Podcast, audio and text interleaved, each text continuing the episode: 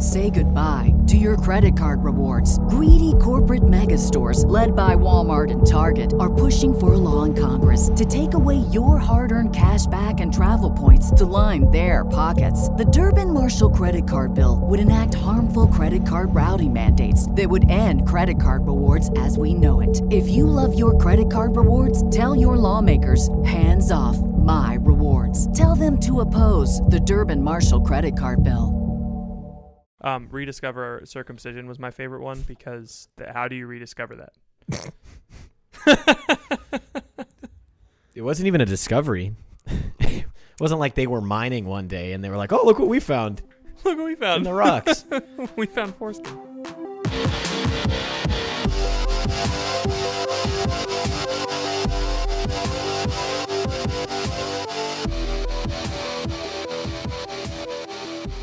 Welcome to the Crunch. It is your boy Ethan. And I'm Patrick. You ever notice how all of Matthew Kelly's a great start.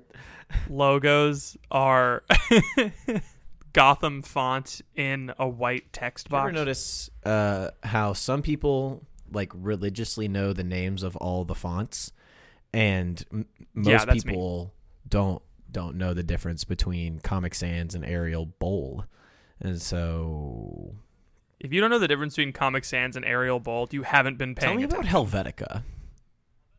Helvetica is Okay. okay. The real hero of the day is Bebas Oh, yeah? New. Tell me know if that's about you it, Gothic, new Gothic. What's it? What's that one? What am I thinking of? Are you thinking of Gotham? No, no. There's a different one. What's the one that looks like a new, an old time newspaper? Copper plate or something. There's one that looks like when it says classified on documents from the 1960s. Oh, that's uh. Th- well, there's there's um. Oh my Come on, Pat, what's it you know it. Co- um, consol- consulus. I don't know. Consuela's called that, Revenge. but I don't know if that's how it's pronounced. Consuela's Revenge. What's that from? Is that from uh, Jimmy Neutron? It sounds like it's from Suite Life of Zack and Cody, Oh. the episode where they get locked in that room. seance? Yeah. Yeah, which was No, not appropriate no, no. for children. We were watching some Suite Life of Zack and Cody highlights the other day. Not like highlights, Like but like you we do, were, yeah. You know, looking at some Because the entire really series is. is a We were- highlight. We were looking You at some on. great moments, and my disciple Rory was like, "Do you remember when they did that that commercial?" And I was like, "What commercial?" And he goes, "Welcome to the Tipton, where everything is sweet." And he starts singing. Do you remember when they did the commercial for that for the hotel? Yeah, And he started singing that. Just at the Tipton. it's your place to stay, and As bring if your like family. the local Yeah. staff. oh yeah, as if the local staff of a multinational hotel chain do would need to do a specific commercial. which I thought was so funny. I thought it was so funny that he knew it right off the top of his head. Um, and then there's that great scene where Moseby is yelling at Zack and Cody, and he says, "How do you lose a woman?" And Cody says, "You forget to cherish her." That's funny. That's That's comedy. iconic. That's I iconic. love it. You forget to because he had just broken up with his girlfriend or something. Did you forget to cherish her? Zack and Cody have the same had the same aesthetic as Drake and Josh, where like the nerdy brother has a steady girlfriend for most That's of the true. series. Which Yeah. they made up for by making them completely lackluster in almost every other characteristic. Yeah, exactly. Oh man, what have you been up How to? are you doing? I'm, oh, okay. I'll I'll talk. Uh, oh wait, no, you have been talking. Yeah. I've, I'm good. yeah, I of course I got that excited. I'm I'm probably going to be starting my master's degree soon. yeah. Nobody on the podcast knows about that, so you should. Nobody knows about that because it happened yesterday. Yeah, so exactly. um, I'm going. I'm going back to school, baby. 2019 was a great year of no tests, no exams, and I was like, you know what? I miss it. Oof. I miss writing and reading and being told to do those things by people and then getting graded on how good my writing was. Unironically, I actually missed like I'll go over to Phoebe's apartment and she'll be like doing homework with her with her roommates and they'll be like, "Hey Patrick, like explain this thing." And I'm like, "Oh yeah, that's really interesting." So I go on this tangent and I'm Mhm. like, "Man, I missed this. I missed taking tests." I don't know what to say to you. the look on your face says it all. It does, I especially for an audio medium such as this podcast. It really does say everything. I unironically think that mm, uh, graduate school will be easier than undergrad. Oh, says every pre-graduate student of Yes. all time. And here's why I think that. First of all, I only got to take two classes this semester. Yeah. What the heck? Like I was taking six before. Nothing will ever be as hard as my final semester of college. At anything, anything I do in this life, forever. Um, the only reason I say that is because I didn't know how to manage my time Yeah.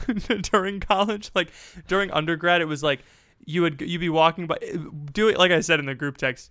Trying to study in a room full of eighteen to in a in a dorm full of eighteen to twenty year old men is so hard. I'm playing with your monitor and your glasses. I'm sorry. Oh. yeah, my monitor keeps blinking on and off. It's it's addicting. Um, yeah, I. Well, that's the thing is you were you made the poor, poor, poor decision of being an RA, which yes. I understand you had to do for financial reasons, and it makes a lot of sense in that regard. yeah, my, my, my student loans are are thanking me for that. exactly, that and so you through. can't really blame you for that. But it's not really the best learning environment. Who would have thought that putting a bunch of definitely not. sweaty, sweaty men into one big building would not lead to academic success?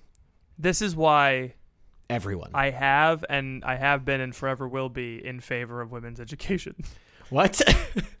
because the only thing that that kept as if men it's the accountable default for women to not get educated these days. and it's not but I'm saying like the only people people in ye old times Okay. were like no we can't put women and men together that's insane they'll be distracted the men will want to love the women and the women will want to date the men and that's all good in theory but what ended up happening was we put men and women together and then the women did so much better Uh huh. they really did. because they can organize Yeah. i don't think study groups were invented until coeducation Yes. and they also made the men realize that they needed to shape up. I think that's what Mhm. happened. Because when we did all, we had all men and all women dorms. Like there were no women in my dorm, and there was 120 men. But whenever a girl walked down the hallway, whatever rambunctiousness was going on ceased. yes. Even even if she wasn't like quote unquote eligible, like it had nothing to do with wanting to date her. Yes. It was just like the mere presence of a woman Mhm. was like, we cannot be goofy. Yeah. There's a reason that in Genesis chapter one, God looks at Adam and says, "Ah, you probably need some help."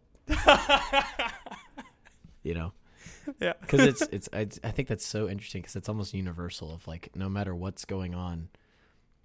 I, even today, right? If I'm Mhm. if I'm messing. All right, You're dancing on an elevated Did I talk? Did I talk about how my backyard almost got lit on fire this weekend? Have I told you about that? Nope. Okay. Not this past weekend? Yeah. No, you didn't talk about that. on last on week's this podcast. okay. So Why didn't you lead with that? I know. Continue. Well, I forgot that it happened until just now because I was thinking. I'm talking was- about I'm talking about taking tests and you I know. like your backyard was ablaze. So, my uh, my girlfriend Emma was in town, right? Which was amazing. She was in town all weekend, which was super super fun. Got to meet all the That is students that I get to work with and, and all that stuff. And on Saturday night, we had some people over because I was like, all right, let's let's hang out, let's do something chill. It was warm, and so we got the grill, got some burgers, seasoned them. I just want to grill. got a little garlic salt on the on the burgers, you know. Oh, yeah. ooh. Uh huh. And then The white boy palate is on fire. And so we uh, we did that whole thing, made some food, got everything ready, had a vegetable tray, uh, all that stuff, and we had a fire in the backyard. And Michael was an Eagle Scout, and he'll never let you forget it. And he, as most Eagle Scouts are wont to do, Oh yeah, definitely. It's because they were told their entire Boy Scout career, "Hey, uh, sometimes in a job interview they'll see you were an Eagle Scout, and the guy interviewing you will be an Eagle Scout, and you'll get the job." And I'm like, that has not happened, happened to, to anyone except for the one guy that that story is. Anyway, um, Mr. Eagle Scout was his name, and now his name is Barack Obama. Uh, so he he came over and he started and that making the- Eagle Scout's name was Albert Einstein. He started making the the fire. And earlier in the day, I think it's important to note that Emma did say, "Hey, do you have a rake so that I can clear out all of the leaves under the fire pit?" And I said, "No, I don't have a rake. I need to make sure that the burgers get done. Why are you asking me about these leaves? They're going to be fine." And I was like, "What are you talking about? Like, obviously, the the leaves will be okay." You weren't an Eagle Scout or whatever the Girl Scout equivalent of an Eagle Scout is. and um so I said no about the the rake thing, and like we were just had to do a bunch of other stuff to kind of get ready for people to come over. So it kind of fell through the cracks, for better or Yeah. for worse. And by that I mean for worse, right? This was for absolutely for so much. absolutely my fault for not heeding her warning. Um, and then he comes and he does does the fire, and then a little bit of the flame kind of falls out of the fire pit and hits a leaf. A leaf, and that's all it takes. Uh, yeah. And so uh, Only you can prevent backyard fires. and so I go over to it and we're like stepping on it. And we're like, okay, we got it, we got it, we got it. And then while we were focused on that one spot, on the other side of the fire pit, another piece of fire fell down and it just like, like it just lit up all the leaves. that was a good sound effect. Yeah. Thank you. And so I immediately, like, we were the guys were all over there, kind of like working on it in a in a bubble, and the girls were talking and, and doing stuff over to the side. Um, and so I run inside and I like grab a pitcher and I grab the pitcher and I put it in my sink. And I, you know how like sometimes sinks only can go as fast as they can go. It's not like I can just ramp up the the pressure Yeah. of the sink. So I'm standing there waiting for this big old pitcher to fill up, and I'm watching through the reflection of my screen door, and I'm just seeing the fire getting bigger and bigger and bigger. And then at a certain point, every girl that was there runs into my house, and they're saying, "Do you have any bowls? Do you have any cups? Do you have any plates? What can we do? Where do we put the fire?" And they're all just like locked in on making sure that this fire gets put out.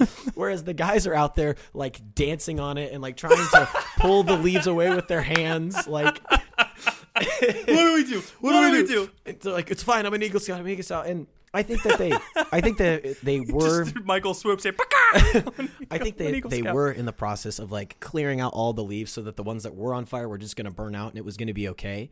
Um, Yeah. but it looked very inefficient, so it was very funny. So I grabbed it and I ran outside and I took the picture and I went yeah, and I just threw water on everything, and it it made it okay. It was fine. Um, but just the uh, Oh my the, u- gosh. the uniting of all the women all at once, running inside, ask, yelling at me, wondering where my bowls are, and I'm like, I don't know where they are. They're they're gone. like it's- I'm busy. Um, the, the sink can only go so I fast. know. So it's just it was really Yeah, you gotta have a fire extinguisher or a bucket of water or at least a bucket of sand Well, you- next to every But here's the thing: is when you're when you're making a fire with an Eagle Scout, they say, "Don't worry about it, I got this," you know, and then you and then you end up you, you can't control the elements, Michael. and then afterwards he said, "I had it under control," and I said, "You did not at all." You did not. did you? Did you generate the water? so that's what I'm like, no, no, no. You see, I was prepared. I was prepared for you to go get water and throw it on the fire. It was just funny. Later that night, we smashed a coconut open with a baseball bat. Um, we roasted the There's coconuts in Tulsa. we roasted the coconut on the fire. Tried to eat it. You Um, didn't answer my question. yeah, there was a coconut in Tulsa. It's now deceased. Are you suggesting that a swallow carried a coconut What to is Tulsa, what is Oklahoma? the carrying capacity of an unladen swallow? The terminal velocity. What's the word? I don't remember. What the it is. terminal velocity of an Unladen unladen swallow. swallow. Uh, yeah, that just means how fast can a bird go without a coconut? Yeah. uh, so we had a good night. All this to say is that without the women there, we probably would have died. I'm kidding. We would burn the house down. It's brick house. Oh my don't know if it gosh. lit on fire or not, but yeah. So that's Man, I had a whole I had a whole like tinfoil hat thing I wanted to talk about, Sure. but that just tops it. oh, thanks. Yeah. You can still talk about it if you want. I want to talk about coronavirus. All right, go for it. I'm gonna put my tinfoil hat on, All right, I'm ready. and I'm gonna take it right off. Okay. Okay. Four years ago, Oh, well. in the 2015 to 2016. Yeah. Do you remember the big the big virus scare? Ebola, yeah. What about four years before that? H1N1. Yeah. So I was like thinking back, and I was like, okay, when I was in middle school, it was the swine flu. When I was in high school, it was Ebola, and then now it's coronavirus. And I'm like, I'm not saying that it's a hoax. It's not a hoax because it happens. People are dying. right. People are dying. Can't be a It hoax. can't be a hoax. But Okay. all that being said, it is weird that a virus scare happens every four years like clockwork. Could be a deadly hoax. What? is this a joke you're making? No, yeah. I, So and what was the what was the what was the virus four years before that? I don't know. Before H1N1. Let's Google it. The Democrats. Uh, thanks, Uncle Um, Uncle Ted, Uncle. Yeah, thanks. Oh, Uncle not Ted's Uncle Ted. Facebook. we don't want Uncle Ted here. oh no, Uncle Ted. oh god. Uncle Tim but yeah, Allen. so I was like thinking about that on my drive in because I was like, obviously it's not a hoax. Like I don't. If people want to like like people we know are like The more times that you say stuff. obviously it's not a hoax, the more I believe that you think that it's a hoax. Don't laugh. People are dying. No, it's not funny. but thinking coronavirus is a hoax is funny. I think I think that when people think I think Uh-huh. conspiracy theories are funny. I think so too. okay. Do people actually think that it's a conspiracy theory, or is this just? Oh yeah. I mean everybody has a conspiracy theory, right? Like I mean when it comes to the news, no one knows what to believe anymore, right? It's like Sure. I, I tweeted about this today. I was like, I literally, I went on the coronavirus thing on Twitter and I like scrolled down, and there were people that were saying, "You guys, the media is lying. This is like not as big of a deal." And then someone in response goes, "No, no, no, the media is lying. It's a way bigger deal." Mhm. and like some people think it's way bigger based off of no person, like Yeah. no ex- expertise. Yeah. They're just like, I got a hunch that the news isn't telling us everything. Um, so like I, I, it's not about coronavirus. It's like, it's not the fact that it's a virus. I think that a virus is like specifically something that people get concerned about and like meme Okay. because it's it's something that is scary because we can't really control it. You know, you can't see it, so like It's like that movie. You have with no Gwyneth idea. Paltrow. Cont- Sure, yeah. Like with terrorism, it's like, well, I ain't seen no terrorism, so like I ain't worried about it. But like with viruses, you're like, well, I don't know, I need to be worried about it because I don't know. So like putting people in a state of panic before an election, I think is important. If you want to like, if you want to establish. Like hey, like like people were literally asking Joe Biden, "What are you gonna do about coronavirus?" What do you mean? What is he gonna do about coronavirus? One on one, hand to hand combat, he'd lose. It's a virus. Put up your dukes, coronavirus. Put up your M- and Meet me at the town square at high noon. I think the real problem is like it, I think the real problem is like news clog. That's the only way I can describe it. Is like it's not it's not necessarily a distraction because it's something that's important, but it's something that's just an it's it's scary enough, but it's innocuous, right? It's like it's scary enough, but it's not actually something that matters in terms of the election. Like it doesn't actually affect the election yes. right? Correct. Because everyone's worried about the next bubonic plague. Right. The bubonic plague isn't going to happen again. Because we know how to we don't let rats now. on boats. You know, Yeah. just we don't let rats on boats. Yes. You know, we we don't we don't we don't let things spread. We know how to contain things, right? So like viruses are much less. People are like, oh man, it's been a long time since we've had a mass extinction or we had a mass disease. I'm like, yes, and there's a reason for that. It's called modern medicine. we figured it out how to not do it anymore. it's because we got we got smart. Um, but it it's still enough to like make people worried, and I don't know, like it seems that the more people. Okay, so Twitter sees that people are talking about coronavirus and sees that people you follow and people you like are talking about coronavirus, so they're going to put the news headline at the top of your timeline, Yeah. and that's going to make it seem like a bigger deal than it is Correct. Because Twitter's showing it to you, that means it's a big deal, right?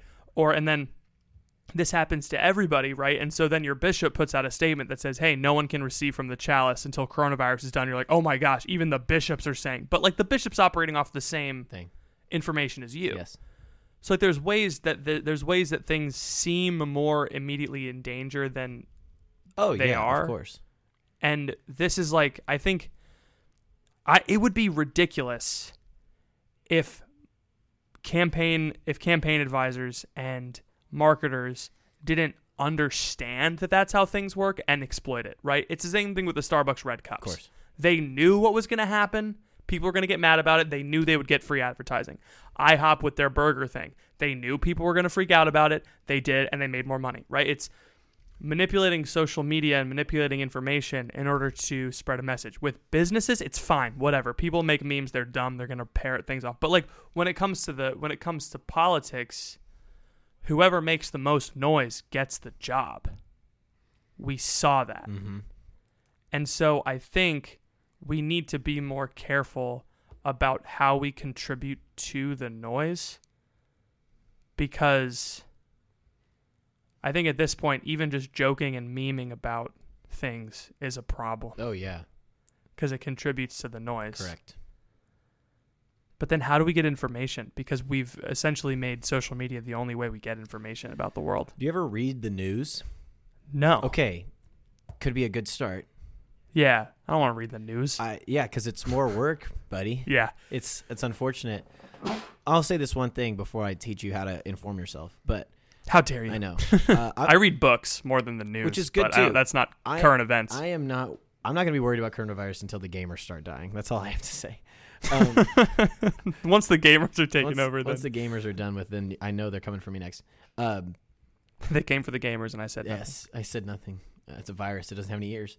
Um, so yeah, ever since I've been off the social media, I just check. I have a time limit of 10 minutes on my phone on Google News, and I go on the news in the morning or sometime in the morning, and I look at the headlines, and I try to read uh, if there's like any. You can usually tell if there's anything like new about coronavirus that's happened, like when it was in Yeah.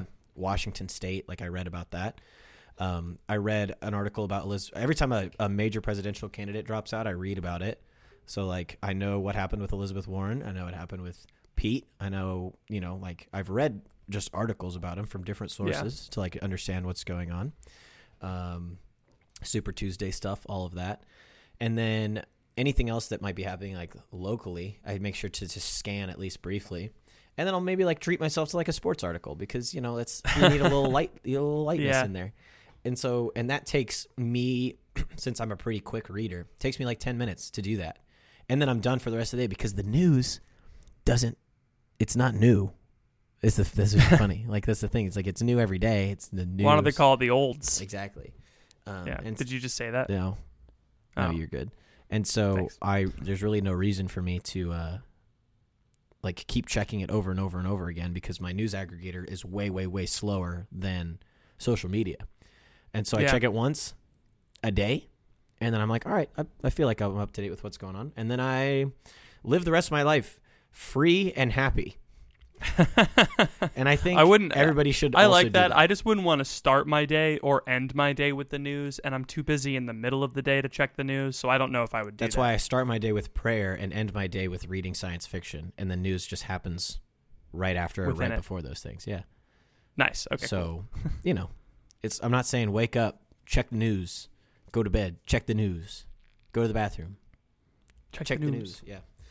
Yeah. But that might not be for everyone. But I also think that uh uh uh it's good for you to. yeah. I also think that social media isn't for everyone, Yeah, it's true.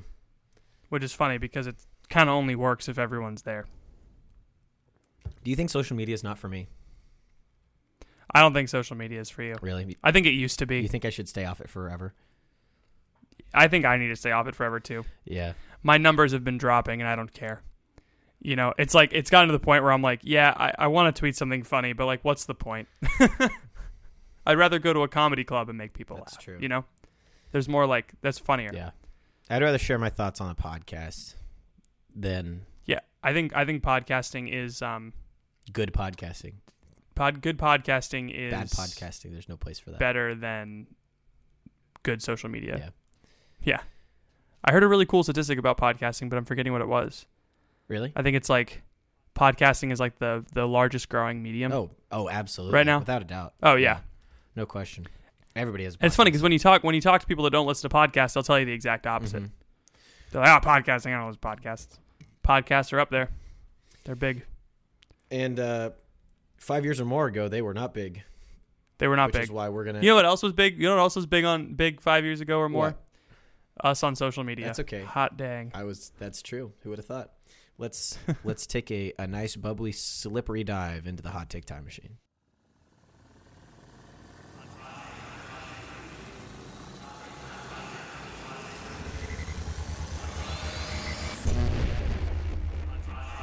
Hot take time machine.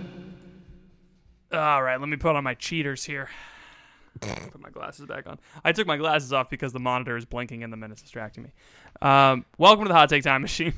The Hot Take Time Machine is the part of the show where we take a look back at our social media posting history. If you have a hot take, five years or older, send it over to us. Just shoot it on over to info at thecrunchcast.com or patrick at thecrunchcast.com or ethan at Thank thecrunchcast. you. Yeah. Why'd you trail off when you said my email? Because I don't get those emails. Oh, okay. So, So they're not important to you. Ethan, do you have a hot take for us? Oh, of course. this is great. This is from uh, March 13th, 2014. This is a, a evergreen tweet. 10:22 p.m. Oh boy. Late night tweeting from old high school Ethan. Um this is from Apropostle. And it says Me. Unless he puts his heart on the line for you, he's not worth it. Her her, but that's a really high standard. Me. That's because you deserve it. Oh gosh. Simp confirmed.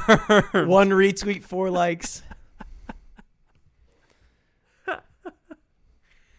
Simp confirmed. Oh I my know. gosh. How disappointing is that? Isn't that disappointing? You either It die a hero or live long enough to You either die. Honestly, I was a villain. Uh, you I was I was terrible. Thank goodness I grew out of that. Oh my gosh, there was the be- Okay, did you listen to the recent Catching Foxes episode? Yes. Okay, when Luke was talking about chastity and like uh kissing kissing a girl when you're scared to Yes. is And more that- chaste More than- chaste. is Yeah. chastity and then not making out with a girl when you know you shouldn't is also chaste. I was like, heck yeah, but they, they didn't go into it and I wanted to unpack that more. I wish they should have. Yeah. they should have unpacked it. Hey, look, we have our own podcast. Um, I, I I'm I'm giving a talk on chastity to my to my middle school students on Uh-huh. Sunday, so pray for me. Sure. Um, but one of the things I like, I you have to you have to simplify it down. You have to like kind of conde- condense it, and like one of the things that I said, I was like, chastity is like the correct ordering. I don't know, I can say it like that, but chastity is um reserving the most intimate parts of your body, mind, soul, and spirit for marriage. And chastity is also knowing how to give yourself of your body, mind, soul, and uh, body, mind, heart, and soul before marriage, right? And so that's right in line with what I'm telling my middle schoolers is like, you need to know how to give of yourself correctly because if you just go completely scorched earth, don't give anything of yourself, then you're it's gonna just lash out later. And that's Mhm. exactly what Luke was talking about. It was like yeah. if you don't if you don't like when when guys just they simp out right like they just they they just they they uh they nice guy for their Mhm. entire lives and then they become the jerk later that buys girls drinks and then when they don't talk to them they freak out Yeah. bad news speaking of I have a- Chastity. Chastity is a lot like parallel parking. if you mess up one aspect, you could really damage someone else and yourself. wow and if you leave it uh, uh, unfinished, then you could get hit by oncoming traffic. Chastity is a lot like parallel parking. It's not on the Florida State driver's test. That's funny. but it should be. It should um, be. I have a hot take from my friend Rachel, speaking of boys, from April 24th, 2010. So this is a ten. This is a ten year. This is a this is a, a gilded hot take time machine. Okay. Yes. Um. So she must have been like twelve. Okay. Yikes. All right. Uh, boys are not pigs. Pigs are polite, considerate, cute, and caring. Oh. Wow. Wow. if boys were pigs, they would be bacon because that was a roast. um, and then she also something along the same lines. She said, uh, "Team Jesus," because Edward and Jacob can't save you. Apparently, this is when Twilight was a big deal, and so Uh-huh. Mm. I was definitely Team Jacob. not at all, Why? because Edward had dibs. Okay. I'm kidding. Oh, it's completely incorrect. I don't. To be clear, I don't know the plot of the Twilight movies. Right? Yeah. So Everything. essentially, No, no, no! Don't tell Oh. me! Don't tell me! everything I know, everything I know about Twilight is based off of the Twilight Breaking Dawn trailer. Okay, okay. that is the only bit of Twilight Gotcha. cinema that I've seen. What I know from that is that Jacob c- can be a, be a wolf, uh huh. right? Can turn into a wolf Whenever he wants. whenever he wants. He goes, and and the the wolves and the the vampires are enemies, right? They don't get along. They don't like each other. and in the middle of all of this is is uh, uh, Natalie Portman's daughter's cousin named Bella Kristen Thorne. Chenoweth. Kristin Chenoweth, uh, uh, Renee Zellweger, who's trying to figure out. All right, so I got I am a vampire, right? Like I was bit and I've become a vampire, But now I have to decide between my vampire lover or this really, really hot wolf guy.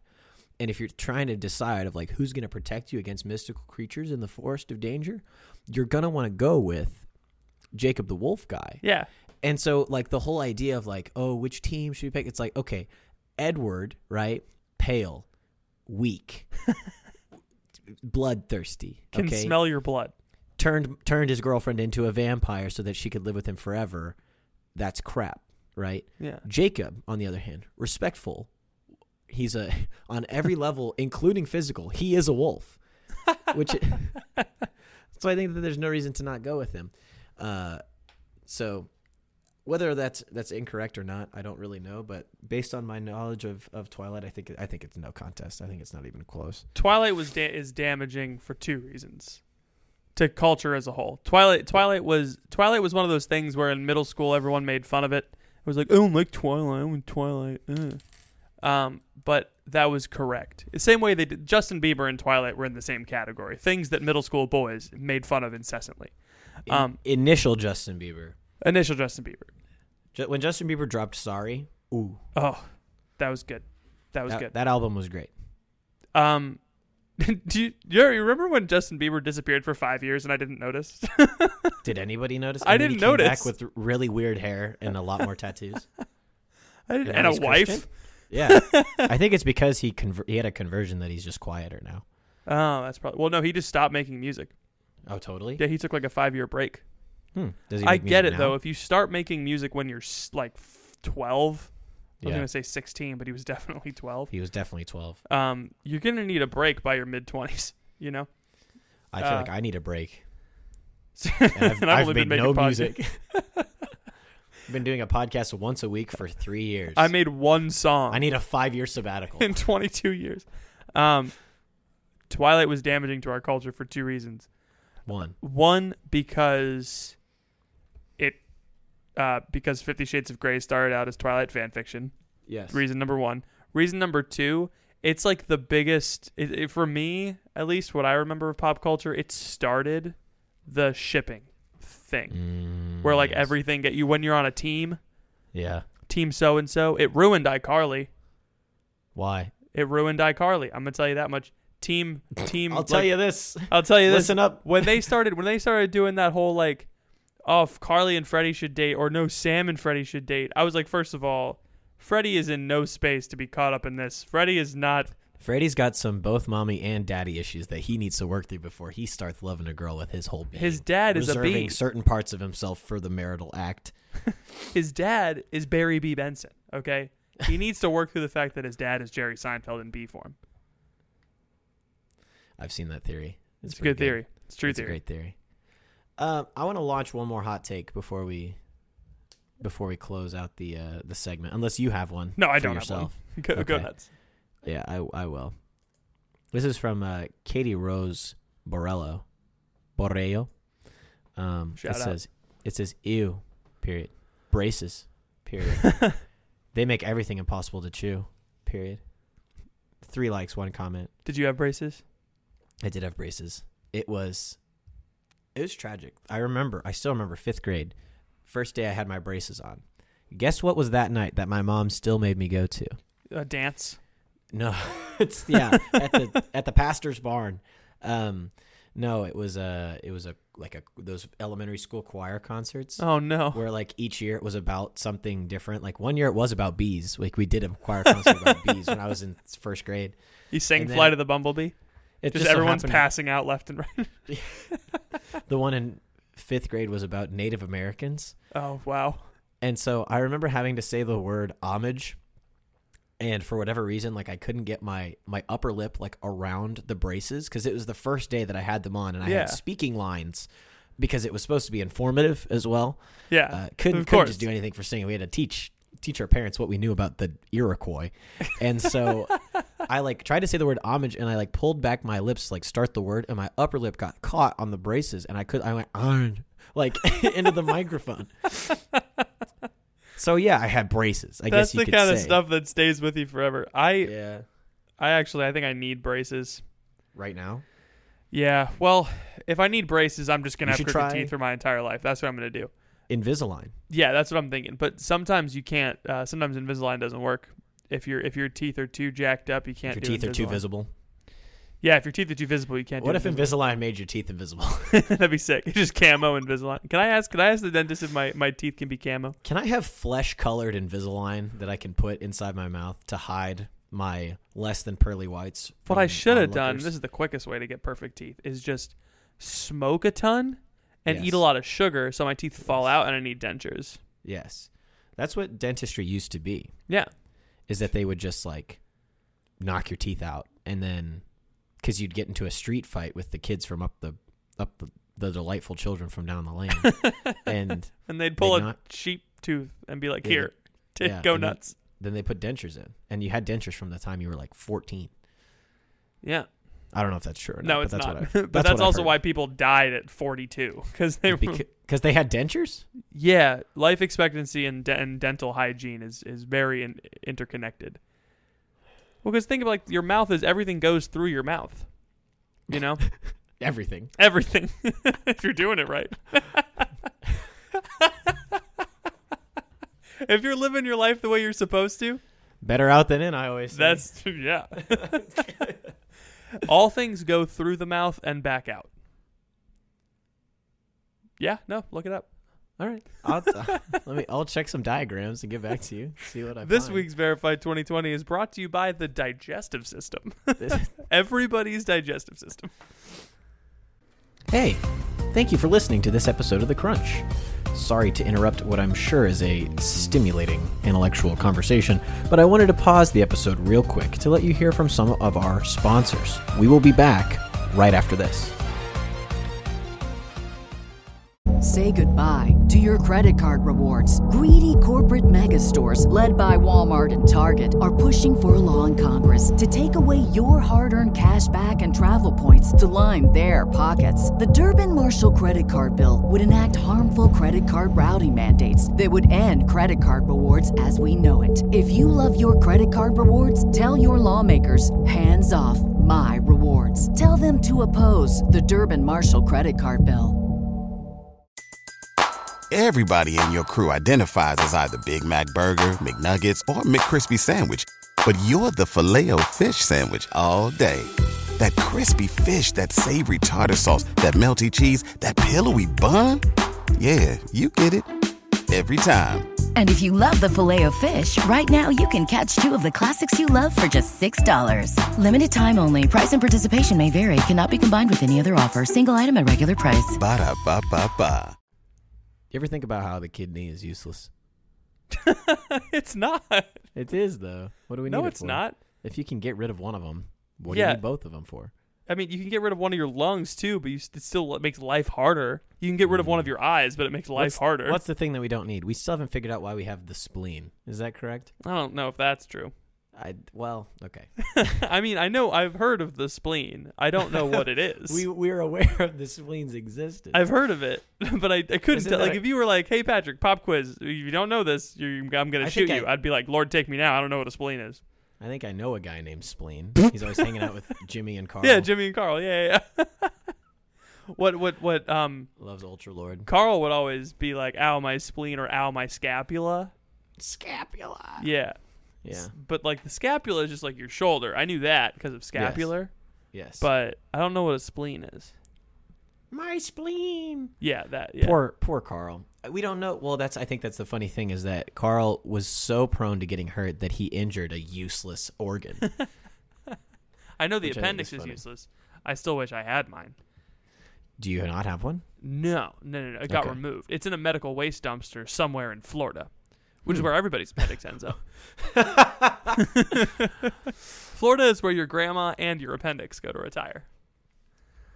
And with that, it's time to crunch on that. Pat, do the jingle. Instead of an appendectomy, I'd rather have a podcastectomy. Podcastectomy. Um, do the do the jingle. speaking of um, Do the, the jingle. digestive tract, now it's time to crunch on that. Mm. That Yes. was that was a that was an off rhyme. That An was off rhyme. It was still good. It still worked. It could have, if you. had done it quicker, nobody would have noticed. It's like Eminem, Marshall Mathers. Uh huh. He rhymed vig- spaghetti with uh, sweater. No, it was. It was um. Palms are sweaty. Knees weak, arms heavy. There's vomit on a sweater already. Mom's spaghetti. Yeah, So, he rhymed it with sweater- already. Sweater and spaghetti rhyme. No, no, no, no. Yeah. no you're missing. the, the rhyme isn't with the second to last word. It's the last one. Oh. Yeah, yeah, yeah, yeah. No wonder I can't write any music. yeah. Um, Pat, I wanted to talk. Uh huh. Oh God, is this it? This is the end for you and for me. I have come to learn here on the Crunch Catholic podcast. We slash comedy podcast slash. Uh, Our logo We- still we- says Catholic. I don't think it's ever going to change. I lost my No. Adobe subscription, so I can't do anything with it. oh, okay, I still pay for Adobe every month, even though I've used it like once. Hey, you want Um, to share a login so I can use my account again? Uh, yeah, nah. I mean, if you pay me. I already pay you. Okay, so here on the Crunch, we've had lots of times, lots of opportunities for healing, for uh, addressing sort of uh, maybe like addiction or struggle or frustration. I Uh-huh. just wanted to share a little something with you. So yesterday I came home from a long hard day at uh, what do you call it work, and I was very angry, Yeah. very frustrated at a, at, a, at a number of things. I'm not going to get into specifics because this is not that kind of podcast, but this is not a true crime podcast. um, about all the people that have done me wrong. Uh, I was thinking you were referencing Catching Foxes when Luke talks about every relationship he's ever had he's had. ever had. Every Sometimes time- I forget that Luke is married because of how little he talks about his wife and how much he talks about his past relationships. Sometimes I the other day I was listening to an episode and I was literally screaming in my car, "Luke Carey, what is your life? What, what's the deal? what is He's a- happening?" He's a funny guy. he's great. He's great. We love him. And We stand Luke. so I being on mission is is difficult obviously because there's a lot of expectation from a lot of different places, right? I have mission partners that are donating money for me to be here. I have friends who are supporting me along the way. I've got my family members um, who have helped me along the journey to get here. I've got a priest here that has paid money out of the Newman Center budget for Focus to be Yeah. at the campus. I've got uh, a team director and a regional director that have expectations as far as like what I do on a daily day to day basis as far as uh, evangelization and furthering the mission. I've got teammates. I've got students. I've got disciples. I've got Bible study members. There's a lot of people on a lot of fronts. and arguably the most important of all, you have the Crunch Bunch. Patrick, yes, Oh, I have the crunch. yes, me Oh, too. you, you also. Um, there's a lot of different sides to it, and sometimes it feels like I, I just get pulled in so many directions. I'm sure you probably feel this too from time to time yeah, sometimes. of wanting to, uh, yeah, be obedient to my priest and wanting to love and support my team and like work hard together as a team, and wanting to love and be there for my students and help my students. And it just all these things right across the board, and, and it just felt like everything kind of came to a head on on Wednesday, and I was just like, nothing's going well. Everything I try to do gets rejected. Nobody's paying attention to me. Like I was just having a real pity party, but I was really upset. Like I was angry yeah. at a lot of people. Um, and it usually it was all kicked off because, um, so something about me is that I just hate uh, being late, and it, it's very frustrating to me when like other people are late, but I don't. Yeah, and like try to hold myself to a really high standard when it comes to those things, and like will rush from place to place in order to get there late. And if I like am late, then I'm very apologetic, and it's just like it's just hard for me to Yeah. understand that some people are just late, and that's that's it is what it is, right? That's just okay. And so it kind of got kicked off because someone was late to something like three days in a row, and I was just like losing it. Oof. It's, and so Alexander was very helpful, and he read me the story of this priest. And the priest is just so funny because it's literally like a, a perfect analogy to how me and Alexander like live with each other.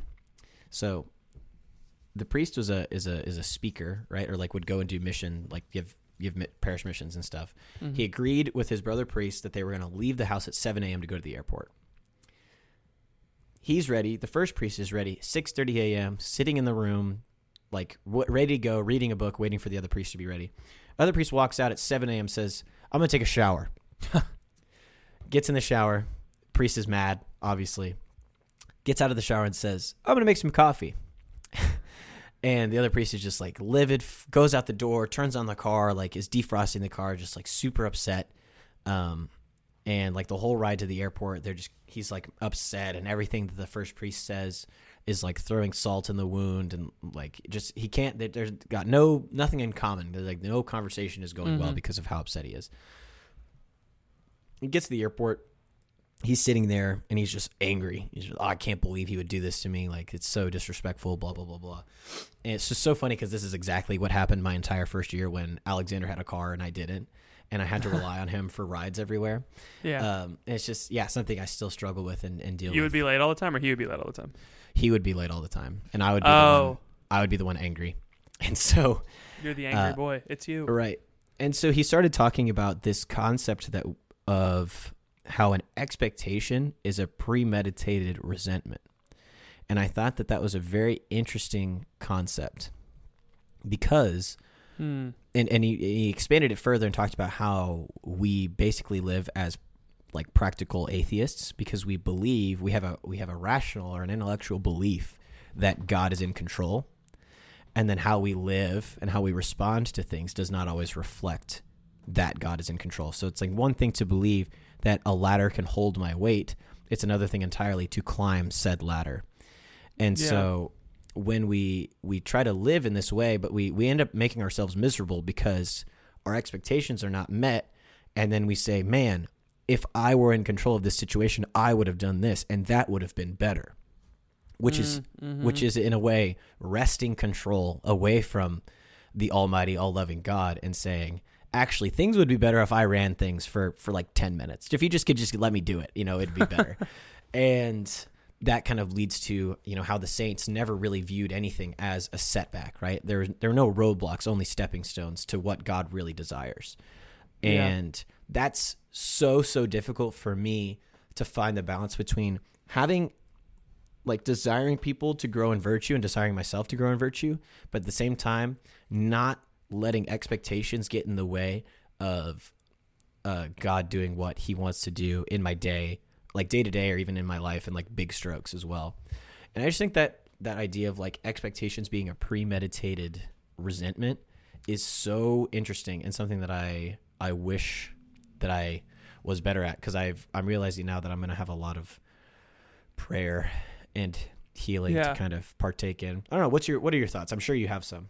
This is going to be a good episode because my first response is, yeah, that's true, except for like in this one case where I'm Oh, thinking we I should have expectations there. Or yeah, Bring maybe it. this other case I should have expectations, right? Like Yeah. expectations in the way that I don't know, like in the way that my um expectations of how my ministry is going to go, right? Or expectations of what where I'm going to be in 2 years or how like Phoebe and I a conversation will go with us. Like I have an expectation of how it will go and I'm setting myself up to resent my ministry. I'm I'm setting myself up to resent her. I'm setting myself up to resent myself if I have expectations of how I'm going to act, right? And so I think like planning is important. And like cuz if you don't there's the other adage that it's like failing to plan is planning to fail, etc. Yeah. And the more biblical one is who constructs a tower without first calculating the cost, right? Yeah. It's important to do those things. But then at the end of the day, you kind of just have to take your blueprint and hand it over to the architect, Mm-hmm. even though architects make blueprints. That's you got to hand it over to the guy who does the deal, Uh huh. and then you just have to follow his lead, right? You just be like, okay, this is what I want to do, right? I'm just gonna hand it to you and see how it goes. Um, is that does that fall in line with what you were saying? It does. It does. What are the situations that you're thinking of that like, oh, I should, uh, I should have expectations. You should have. I should have expectations. Yeah, like when you're throwing up your your like immediate defenses of like, no, no, no, no, because this is I've talked to a few people about this, and so many people's immediate reaction is, well, it's good to have expectations in this case, right? And like, there's this notion of like, well, you can't just you just like not do anything, like you can't just not do it, like you have to work, like you have to, you know, you got to try to get better. Like, why would you just abandon everything to God? Like, that seems silly. Like, He does want us to cooperate with Him. You know what I mean? Yeah, my first my first objection Objection number one Mhm. is um I expect people to treat me X like certain a certain way, right? Like I, I, I expect this person to treat me well, right? I expect my Yeah. friends to treat me well. That's like a general expectation, Mhm. but I think a more specific expectation is the kind of expectation you're talking about, right? Like I expect when I tell my friend this, I expect them to react in this way Yeah. or with myself, I expect myself to tr- to do my best. Right? That's one expectation.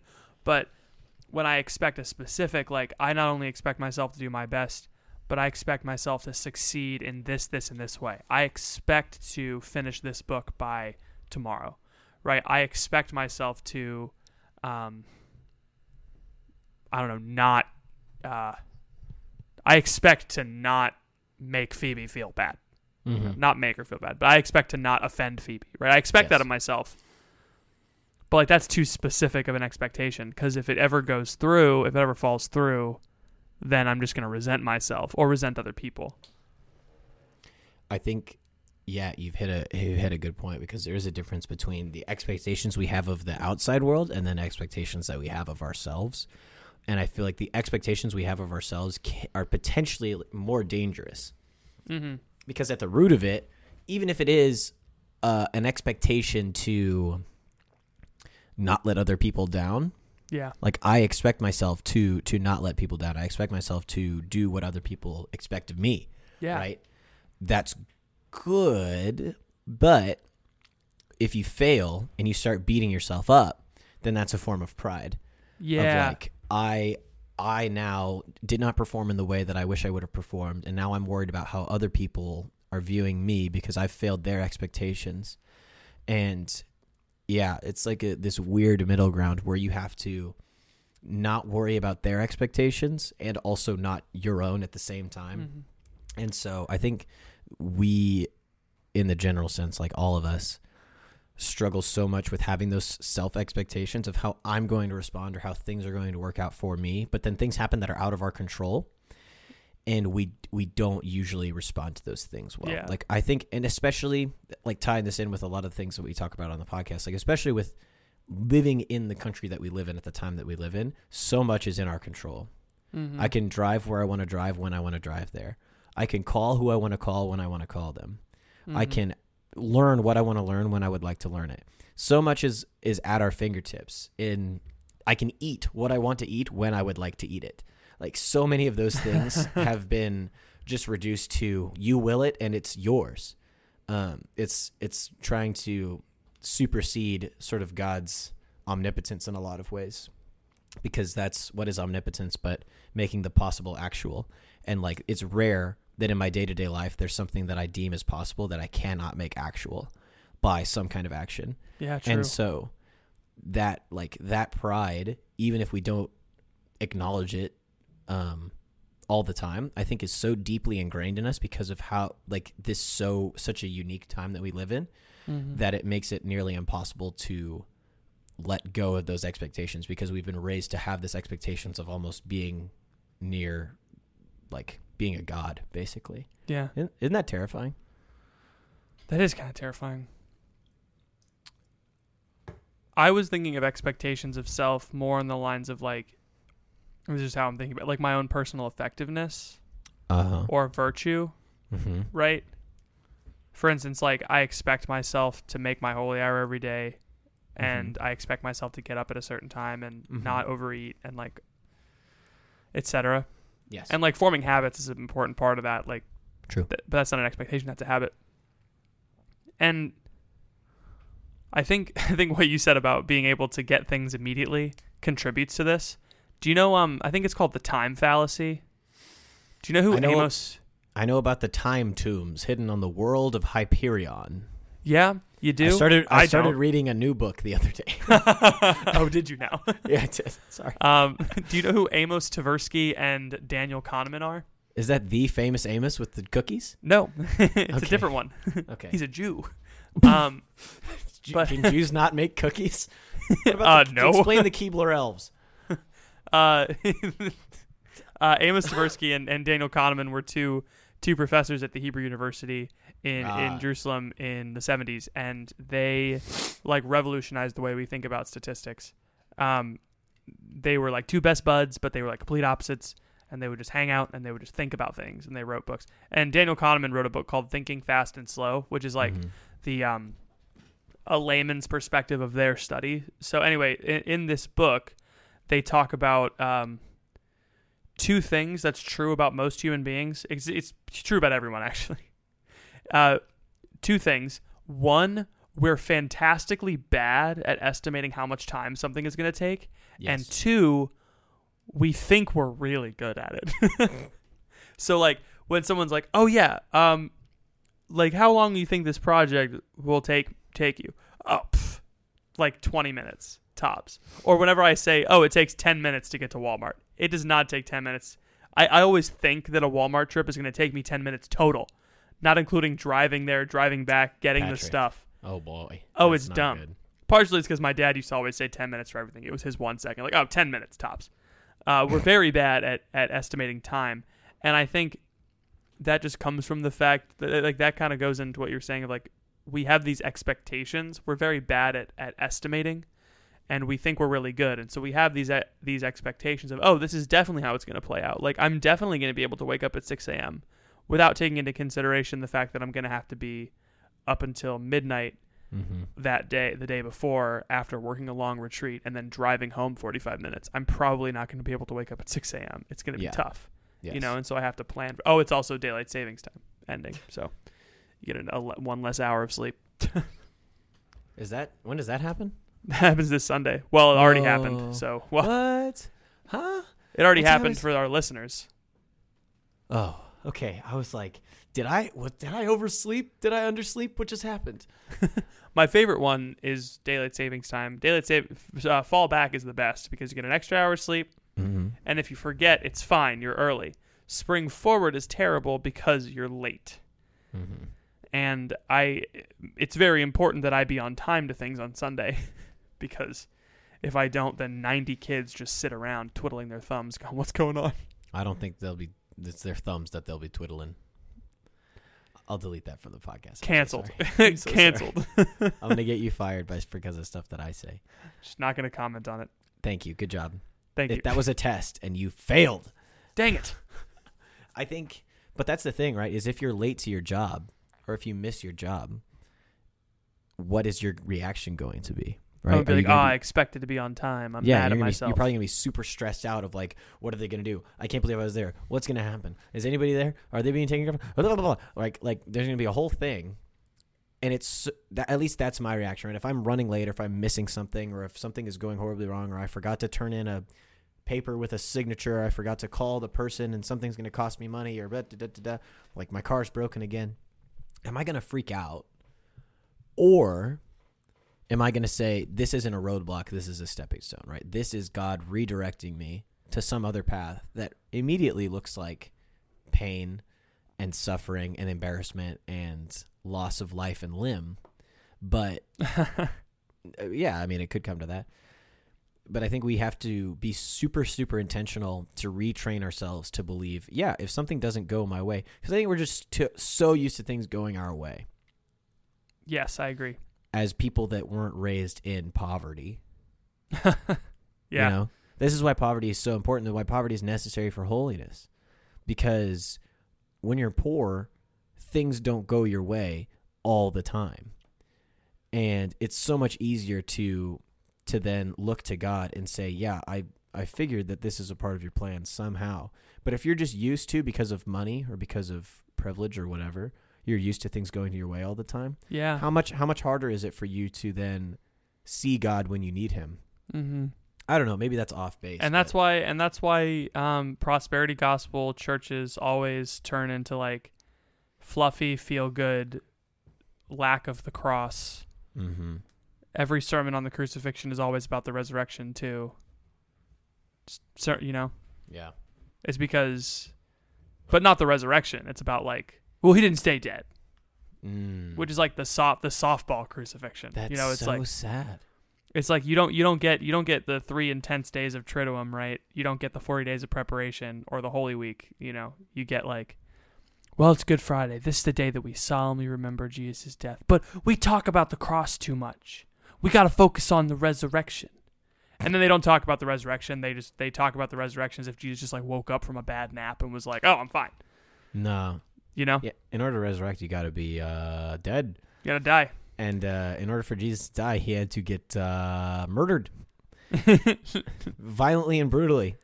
Yeah. So not dying the other three ways he should have died before getting to the place where he actually died. Yeah, he should have. Been, he should have been scourged to death. Like the the amount of times he'd been scourged, yeah, he, he should have died. And then, and then carrying the carrying cross. the cross, he should have been crushed died. under its weight. yeah, Yeah. Nuts, right? This means that Jesus is the heavy lift, the heavyweight champion of the world. I'm so upset with you. He is. he is. He's he's the strongest guy to ever live, um, because he put your sinful ass on his back. He rode he rode an ass into Jerusalem, so my sinful ass could ride out on his back. Amen. Yep. That's yeah. that's the end of the podcast. That's no, him. I I don't know if there's any like real conclusion or like practical takeaway of the thing. That's a pretty Because- practical takeaway because all the expectations, uh, expectations just, happen in your when head you feel anyway. like when you feel like you're getting upset, just like don't and trust God. it just it be like that sometimes, you know. Yeah, but I think that doesn't work for a lot of people. I think going back to the ladder analogy, you got to figure out ways. So, like, if you believe that you can stand on the ladder, you believe the ladder will hold your weight, but you're not climbing up the ladder, right? Because you you something happens and you say, "All right, God could take care of this thing, but like I can't get myself to climb up that ladder." We got to manufacture ways in order for us to create situations in which we are forced to rely on God. Mhm. Um, and so that's why. Th- this is why this is this is the thing, right? I I have a seamless garment approach to life, yeah. uh, wherein like you standing in line at a Starbucks, not putting your headphones in, is an opportunity to rely on God and talk to somebody, right? That's that's the thing, right? It it plays into this. You, uh, uh, uh, finding yourself in silence, and instead of filling that silence with social media or Netflix or YouTube or whatever, you have an opportunity to trust God that He can He can speak some truth into that silence, or He will guide you uh, to something that you need to do in that silence mm-hmm. spending time in prayer, going to mass. Like these are the things that we can do. It's it has to do a lot with Lent too, because those are the way that's like in very, very, very, very small ways doing violence to yourself, so that then you can experience, um, yeah, God. And I think that's needed.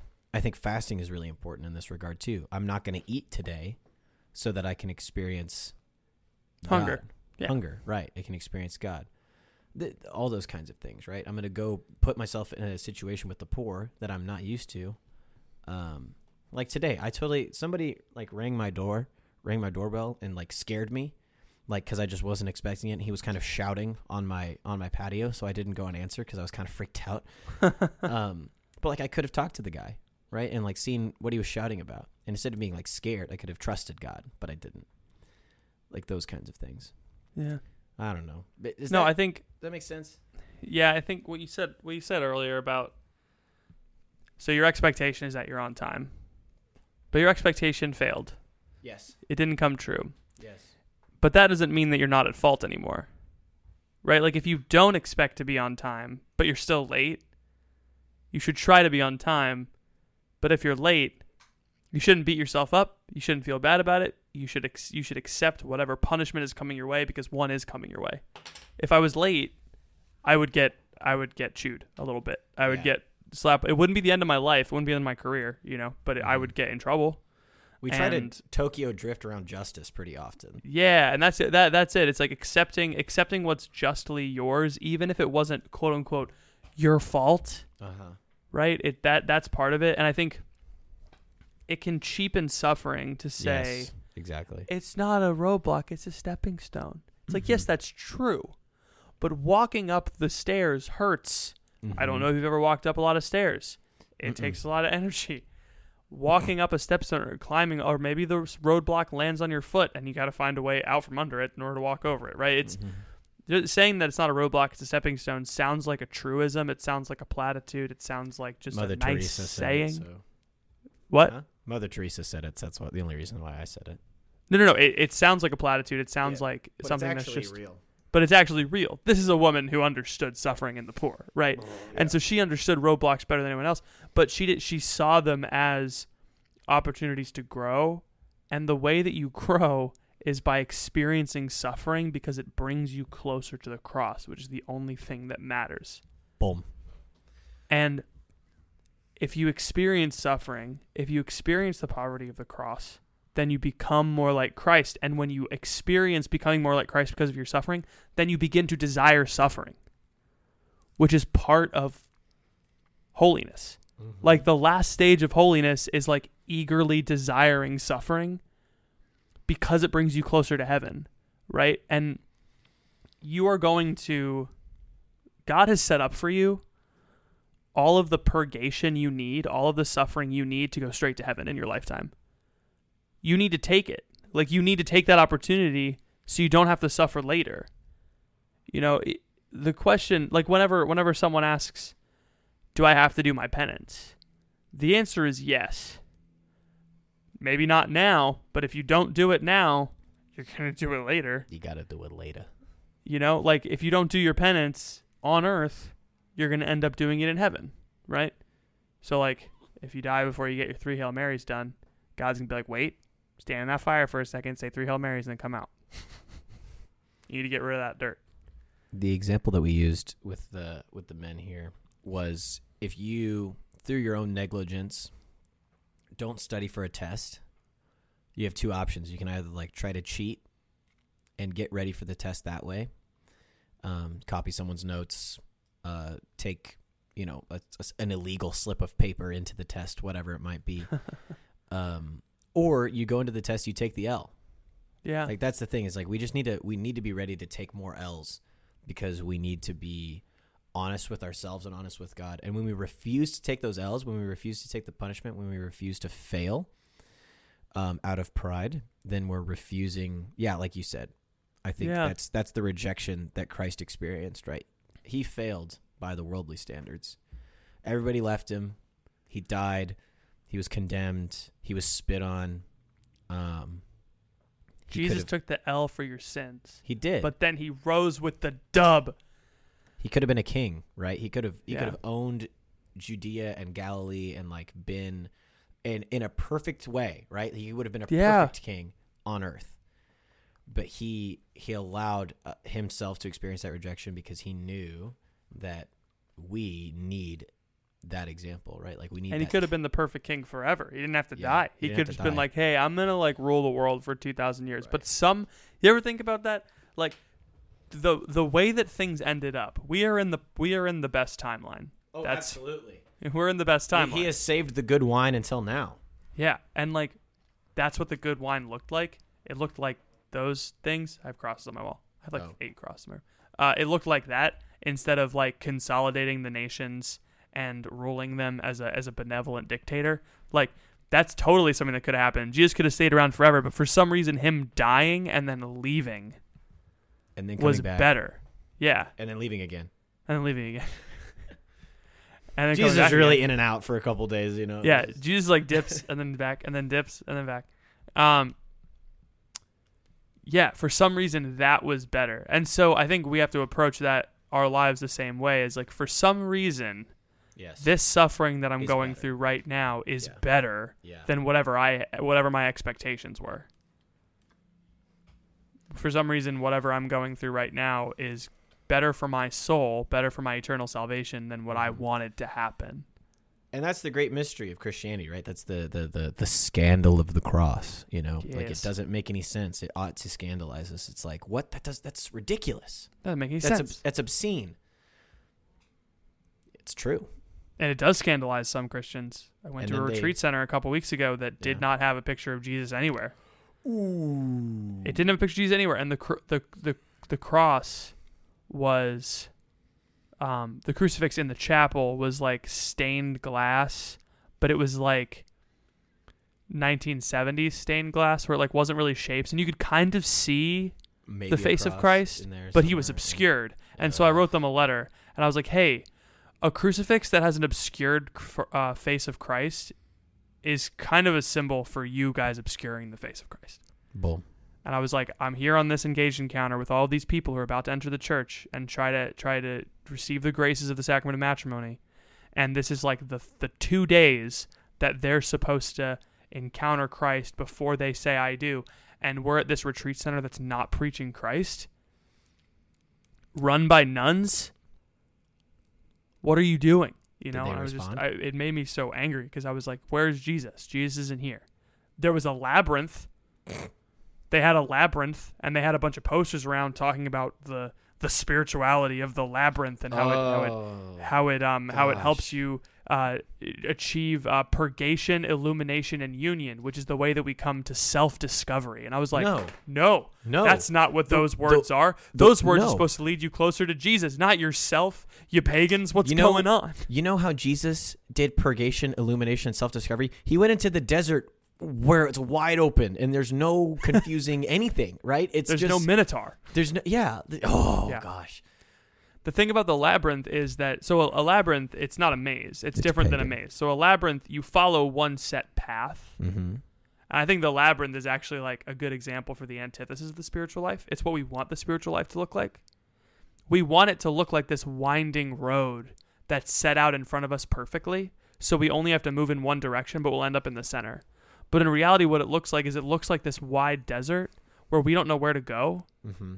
but we know where we want to be and we need a guide right? We need someone to walk with us. And like that's what christianity is. It's not a labyrinth. It's not something that looks really impressive but it's really simple in actuality. It's something that looks really simple but is actually really impressive. And really hard and really yeah and really tough. And, And really yeah and there, another part of it was like in the labyrinth we lose all the things that define us our sexuality and i was like ah Oh, no, no, no, no, no, Weird. no.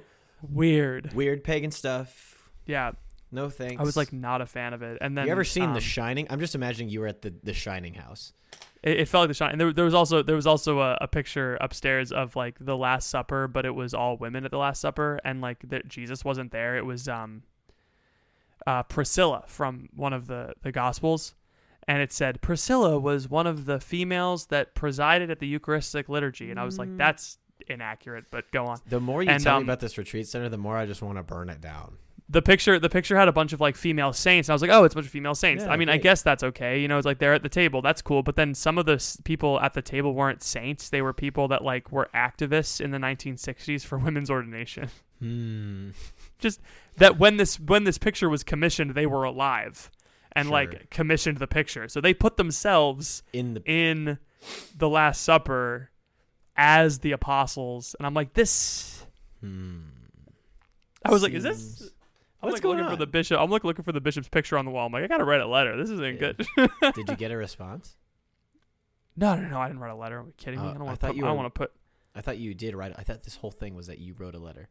I so. I wrote a rev- I wrote an anonymous review. So they, they had they had like a, a review after you. It was the spirituality center. Quote Is it on unquote, Yelp? should have been my fr- no. No. no, no, no. I wrote it on the back of a piece of paper, and I didn't sign my name. I signed my confirmation name because I was like, I want them to. F- I want it to feel personal, but I don't want them to like Sure. try and look me up. And you know, I wanted I wanted it to be something that was like earnest, heartfelt, anonymous, but personal.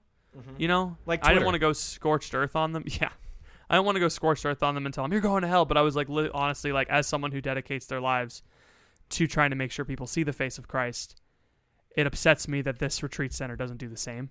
Mm-hmm. You know, and Yeah. I understand that you want to be welcoming and you like want anyone to be able to come here and feel welcome, but I would they not don't. feel welcome if they invited me into the labyrinth. yeah, I would not feel. No, I don't. I'm not interested. Do you guys have a chapel? Maybe like a adoration? And it, it's like we try so hard to be welcoming, but people don't want you to be people people know that you're welcoming. You're a church. People know that you say all are welcome. Everyone knows that about churches. Just be You know, it's a felt banner that has a picture of wheat and grapes on it and it says all are welcome. You know, we know. We know. everyone knows. But you got to show me that all are welcome and I want to know what you believe. You know, Mhm. like those are the t- you know. So this is the uh, retreat center review portion of the podcast that is Yeah. now concluded. Send us in Pray- your your reviews of uh, retreat retreat centers around the country, and uh, we'll we'll review your review Yeah. um, and let you know if you need to write a letter to that bishop, uh, the, your local ordinary. um, let us know. Um, Pat, I really got to go to the bathroom, so I really think we should uh, zip this one up, as it were. Sounds good. Uh, you can find us on Twitter at the at the Crunchcast or on Instagram at the Crunchcast. Me, I'm at Catholic Pat. Ethan is Apostle. You can find us on the web, crunch uh, www.thecrunchcast.com. Really cool things are happening, so you should hop on our Patreon, patreon.com slash the crunch.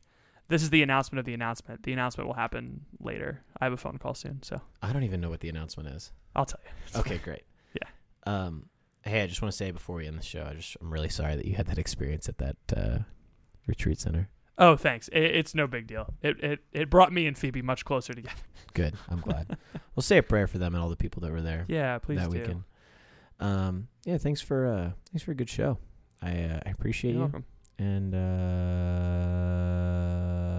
do you have anything else for the people? If you expected this show to be better, stop that. Control Z, undo. Undo. Undo your expectations. Thank you all for listening. Please pray for us. We will be praying for you, and we will see you all next week.